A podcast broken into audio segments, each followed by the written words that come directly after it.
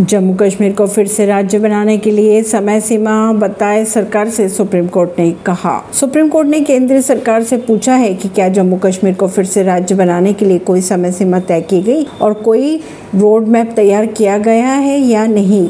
सरकार के अनुसार हालात सामान्य होने पर जम्मू कश्मीर को राज्य बनाया जाएगा। 2019 की अगर बात करें तो अनुच्छेद 370 खत्म करने के साथ जम्मू कश्मीर को दो केंद्र शासित प्रदेशों में बांट दिया गया था। परवीन सिंह नई दिल्ली से।